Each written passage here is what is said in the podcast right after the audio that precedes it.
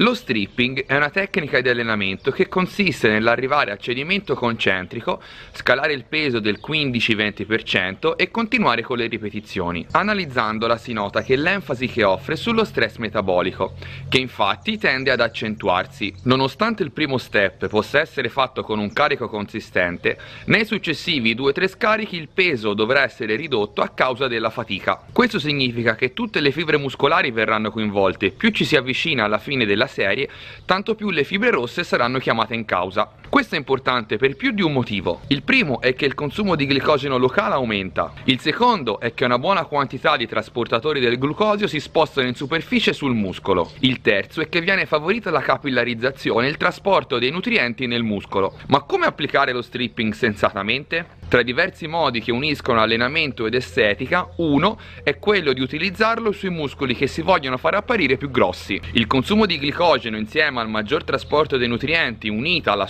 supercompensazione di glicogeno farà in modo infatti di far apparire questi muscoli più gonfi.